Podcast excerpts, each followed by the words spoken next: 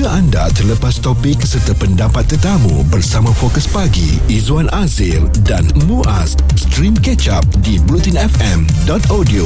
pastinya menggembirakan uh, pengguna-pengguna tol di beberapa lebuh raya di ibu negara hari ini yang telah pun diumumkan oleh kerajaan akan memulakan skim bayaran tol baru yang lebih rendah dan sebagai seorang pengguna yang terlibat dan mm-hmm. apa terefek dengan pengumuman ini saya punya muka pun ada senyum lah ini hari sebab um, saya akan mendapat pengurangan tol itu bercakap tentang tol ni bila dia kurangkan harga je memang pengguna akan gembira ya Betul sebab kita kalau lihat mungkin pengurangannya hanya beberapa sen tapi kalau dikalkulate dengan sebulan ah. dia akan dapat satu amount yang banyak tau Izzuan. Betul. Dan daripada semalam ah, bila kita buat isu mengenai tol ni saya tertanya-tanya mengenai syarikat konsesi ni bagaimana pengoperasian dia hmm. bagaimana perbelanjaan dia. Dan berapa lama sebenarnya kita kena bayar tol ni? Berapa lama gerbang tol tu akan wujudkan? Dan boleh tak gerbang tol tu nanti tak akan wujudkan? Ha. Jadi hari ini kita nak bersama dengan orang tol ya Yang akan uh, memperincikan dan bercerita kepada kita tentang pengoperasian tol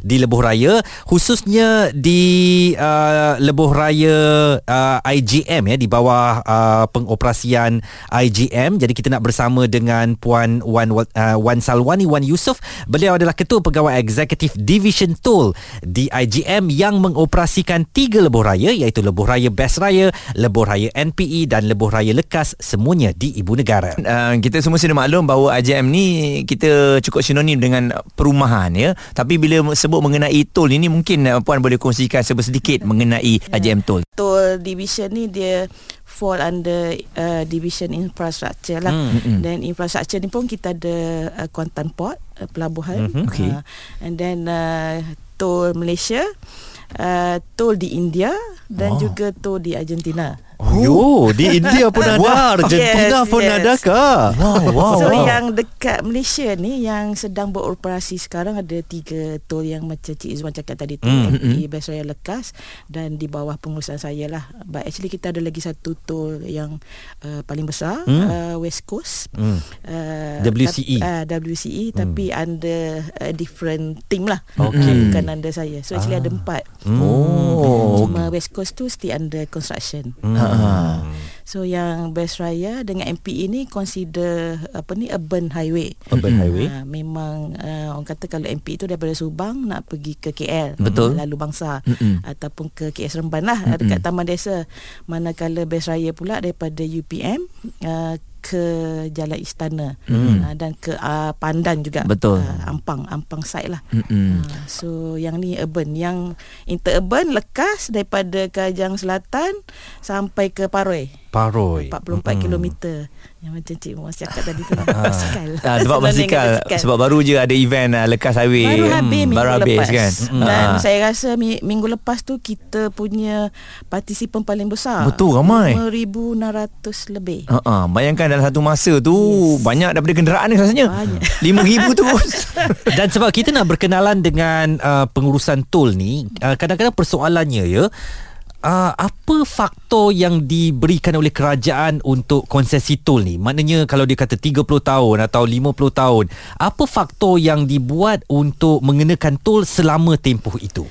Dia bergantung kepada investment Hmm. hmm. ataupun uh, harga untuk membina ataupun develop satu-satu projek uh, tol.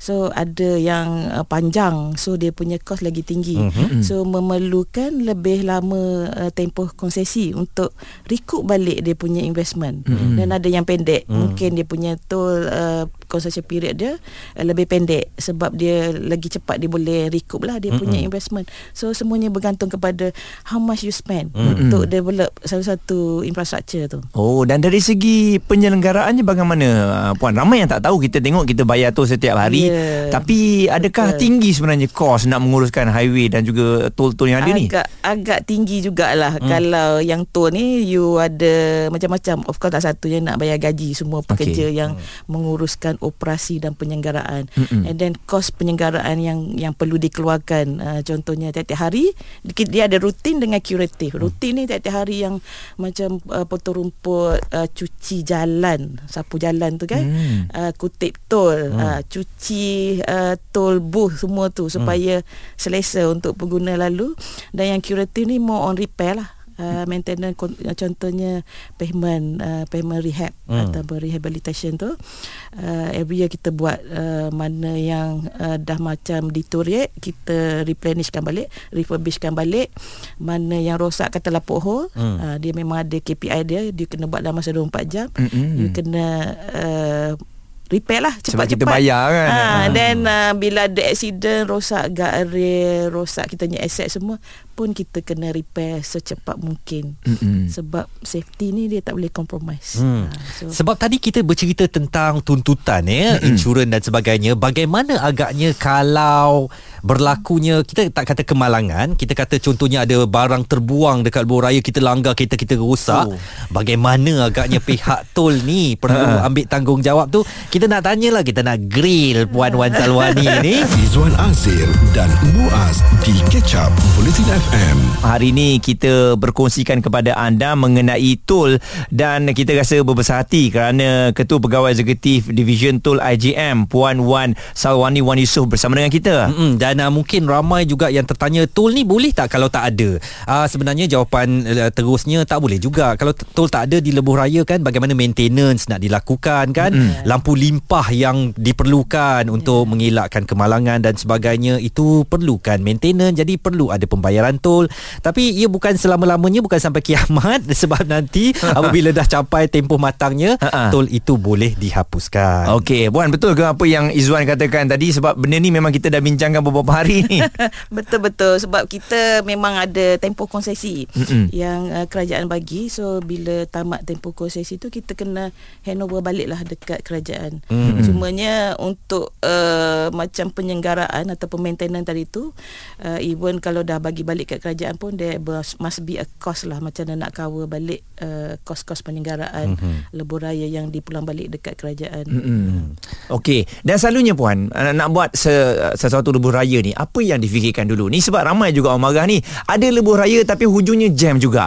ha jadi jom kita terangkan sebenarnya nak buat lebuh raya ni perancangan awalnya bagaimana? Apa yang perlu ada? Perancangan awal dia memang lama sebelum satu-satu lebuh raya tu wujud because you kena study dia punya keperluan dulu Okey. lah saya Hmm. rasa dia panggil viability Mhm. sama ada uh, okey ke tak nak buat highway dari satu tempat ke satu tempat tu ada keperluan ke tak then you need to engage traffic consultant macam-macam Hmm. consultant lah Hmm. uh, social economic consultant uh, tanah punya consultant Hmm. uh, banyak saya rasa list tu panjang Hmm. sebelum kerajaan dapat mempertimbangkan lah Ha, dan uh, Kak Malaysia ni dia uh, private yang apa recommendkan ataupun propose uh, Untuk buat lebuh raya. untuk buat lebuh raya Oh. but of course government dia ada guideline dia Hmm. you nak submit proposal you kena ada all this study you dah kena buat Hmm. then that take time sebenarnya the prelim study semua tu Okey. time and money lah Uh, Mari kita bercakap tentang tadi tu saya nak tanyakan kalau ada berlaku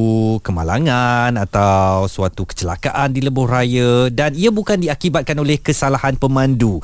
Mungkin daripada serpihan tayar pecah lori dan sebagainya yang tak dibersihkan oleh um, pihak lebuh raya, kita langgar pula serpihan itu berlakunya kerusakan kepada kenderaan kita. Macam mana kami nak buat tuntutan kepada pihak lebuh raya?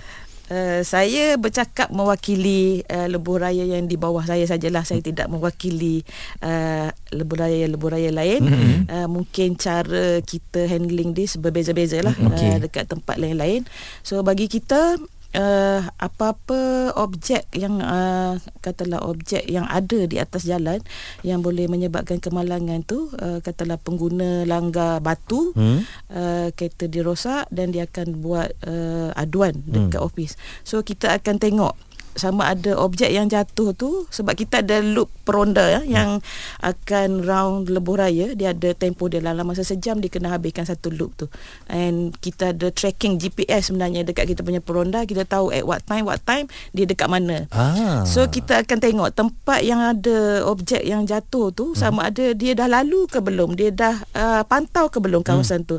Katalah within that loop tu dia lalu memang tak ada benda tu.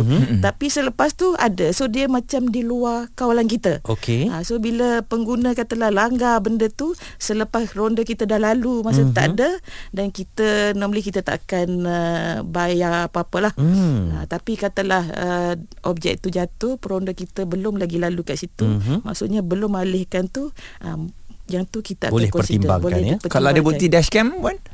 Kalau even bukti dashcam pun kita akan tengok loop peronda kita tu tadi. Sebab dia yang memantau. Then of course dia tak boleh ada kat situ. 24 jam lah dekat tempat yang sama. So it will based on the loop yang dia ronda Okey dan katalah macam banyak terjadinya batu jatuh daripada lori kan mm-hmm. that one beyond our control mm. lori yang lalu mm-hmm. dia yang jatuhkan batu Mm-mm. kena Betul. cermin orang so mm-hmm. yang tu kita pun takkan uh, Bertanggungjawab, eh? bertanggungjawab mm-hmm. sebab benda tu di luar kawalan kita Okey Puan Selain kita bayar tol ni dapat menjimatkan masa Sebenarnya ada tak lagi benda-benda lain yang kita boleh dapat Apabila kita bayar tol Keistimewaan apabila kita melalui tol Best Raya Tol Lekas dan juga tol MPE yang saya selalu guna. Ra- ramai orang tanya kan Ha. bayar tu apa dia dapat? Of course lah uh, uh, apa satunya uh, orang yang menghargai masa ni dia rela bayar tol lah. Mm-mm. Tapi saya rasa it's not just that. Bila lebuh raya bertol ni kita ada added value lagi dekat customer. Kita ada rondaan 24 jam. That mean kalau you ada breakdown ke apa-apa memang orang kita akan datang Mm. bagi pertolongan percuma. Ah, tu dia. Kecuali you habis minyak lah. Uh, normally you kena bagi duit kat ronda kita dia akan tolong bagi belilah. Tu perkhidmat dia percuma. Uh-uh. And then you sepatutnya rasa selamat bila berada di lebuh raya betul ni. Mhm. Sebab kita ada surveillance 24 jam juga kamera uh, apa tu uh, ronda tadi hmm. dan kita punya kaki tangan sendiri yang akan ronda sepanjang-panjang lebuh raya. Sepatutnya pengguna akan rasa lebih selamat lah. Hmm. then uh, Uh, basically uh, lebuh raya yang betul ni pun dia ada orang kata KPI ataupun guideline daripada kerajaan you kena maintain kena make sure katalah rumput tu tak boleh panjang lebih pada berapa tidak tak boleh ada pohon hmm. uh, jalan you kena bersih uh, hari-hari kena sapu hmm. ataupun every two days you kena bawa road sweeper uh, bersihkan jalan you benda hmm. tu kena ada so you are- you lalu highway you akan rasa selamat selesa. I think that's what we want lah. But of course lah uh, congestion dalam bandar ni tak boleh nak elak lah Betul. kan. Uh, Mm. yang tu uh, to us yang operator ni uh, keselamatan pengguna tu sebenarnya tak boleh compromise lah. Yang tu yang kita kena fokus sebenarnya. Ah, ni soalan kelakar sikit lah. Lampu tol dekat Lebuh Raya IGM ni Warna oren lagi ke? Dah lampu LED kita LED dah lama sebenarnya.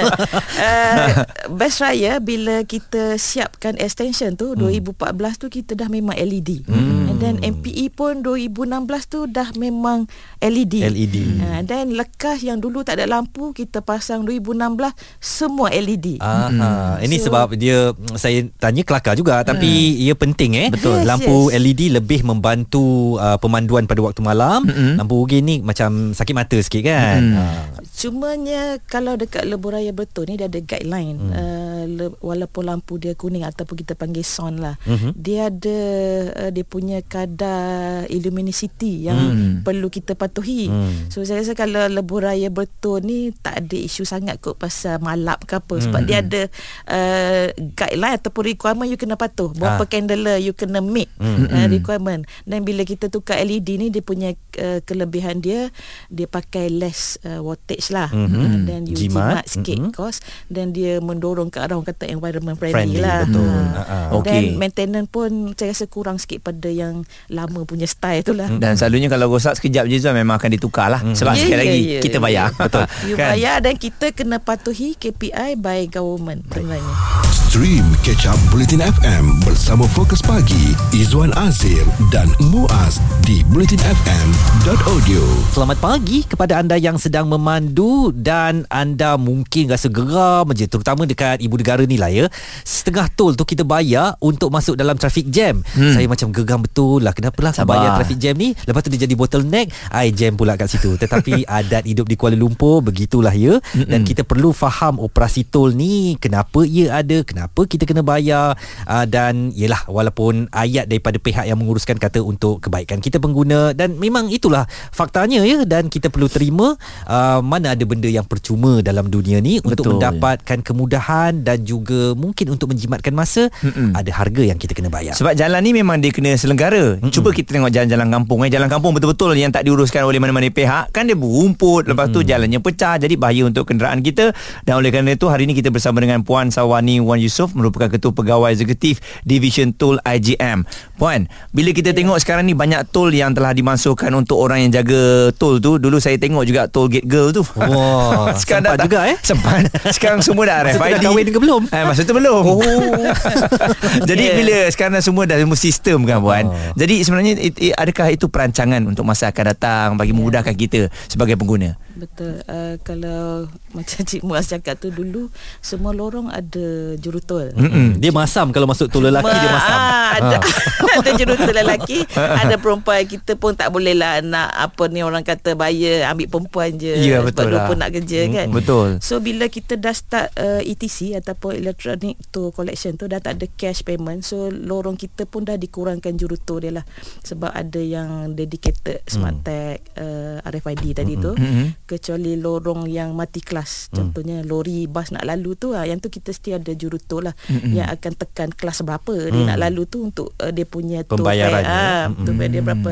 And uh, in the future Saya pun tengok macam Cik Zuan pun cakap kita ke arah mati lane free flow ataupun orang kata perjalanan tanpa berhenti lah dekat tu sedar-sedar dah kena bayar tol. Ya, ah.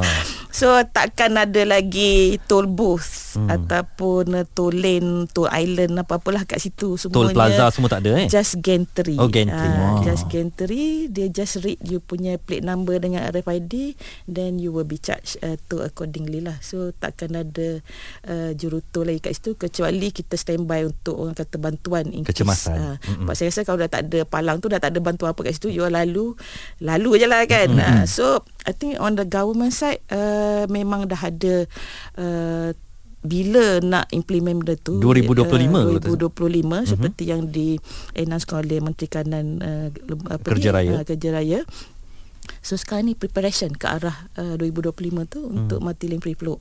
So dia ada banyaklah involve uh, sistem sistem dia uh, yang pentingnya orang kata undang-undang Hmm. uh, untuk enforce kalau yang degil tak nak Ah, bayar. betul. lagi kan ada palang. Ada palang pun tak mau bayar. Tak nak bayar, hmm. tak Hmm. ada palang lagilah. Lagi. Orang kata suka hatilah kan Ha-ha. lalu sama ada you ada RFID tak ada RFID you boleh lalu. Hmm. Kita takkan sekat you. Uh, but kena ada orang kata enforcement macam mana nak capture uh, toll yang perlu dibayar oleh siapa yang lalu dekat Hmm. lebuh raya tu.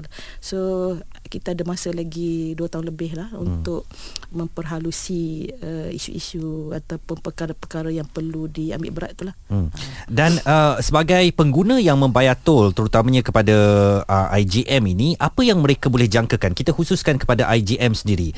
Uh, macam Puan Puan Salwani katakan tadi kalau kecemasan mereka boleh call dan sebagainya. Mungkin setengah pihak dia tak tahu eh. Dia kecemasan dia berhenti tepi kereta tepi highway dia nangis. Dia tak tahu nak buat apa. Tunggu mak datang tunggu ayah ke dan sebagainya. Sebenarnya dia boleh mendapat bantuan Betul. there and then. Mm-mm. Apa yang mungkin uh, Puan Salwani nak katakan? Okey untuk uh, semua lebuh raya uh, uh, lebuh raya I- di bawah IGM juga kita memang ada nombor telefon kecemasan ataupun kita panggil info line Hmm.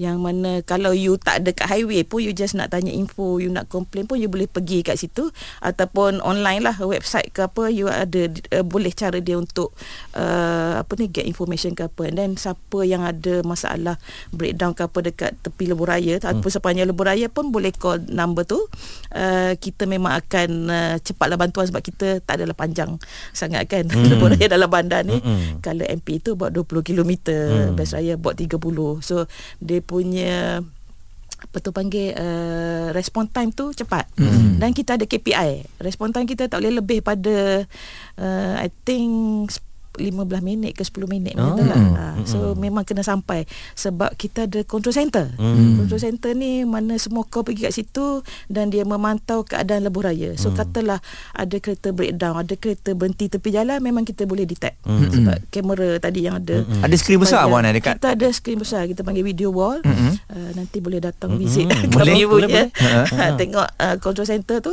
kat situlah orang kata pusat segala-galanya untuk memantau uh, keselamatan lebuh raya semua dan juga any encroachment Hmm. sebab kadang-kadang ada orang masuk nak curi you punya Ini besi-besi macam-macam semualah kan. besi. Ha-ha. Uh, apa signboard pun nak curi, guardrail pun nak curi padahal tu untuk keselamatan pengguna kan. Mm-mm. So kita pantau juga.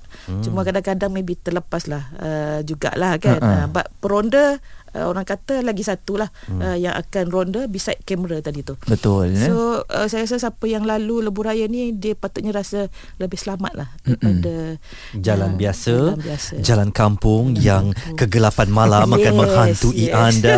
Ya, ya, ya. Apakah ada sesuatu di lorong sebelah itu? Kan? Ha-ha. Tak ada ya, dekat jalan tol tak ada insya-Allah. Habis sebelahnya bangunan ke ke dalam KL.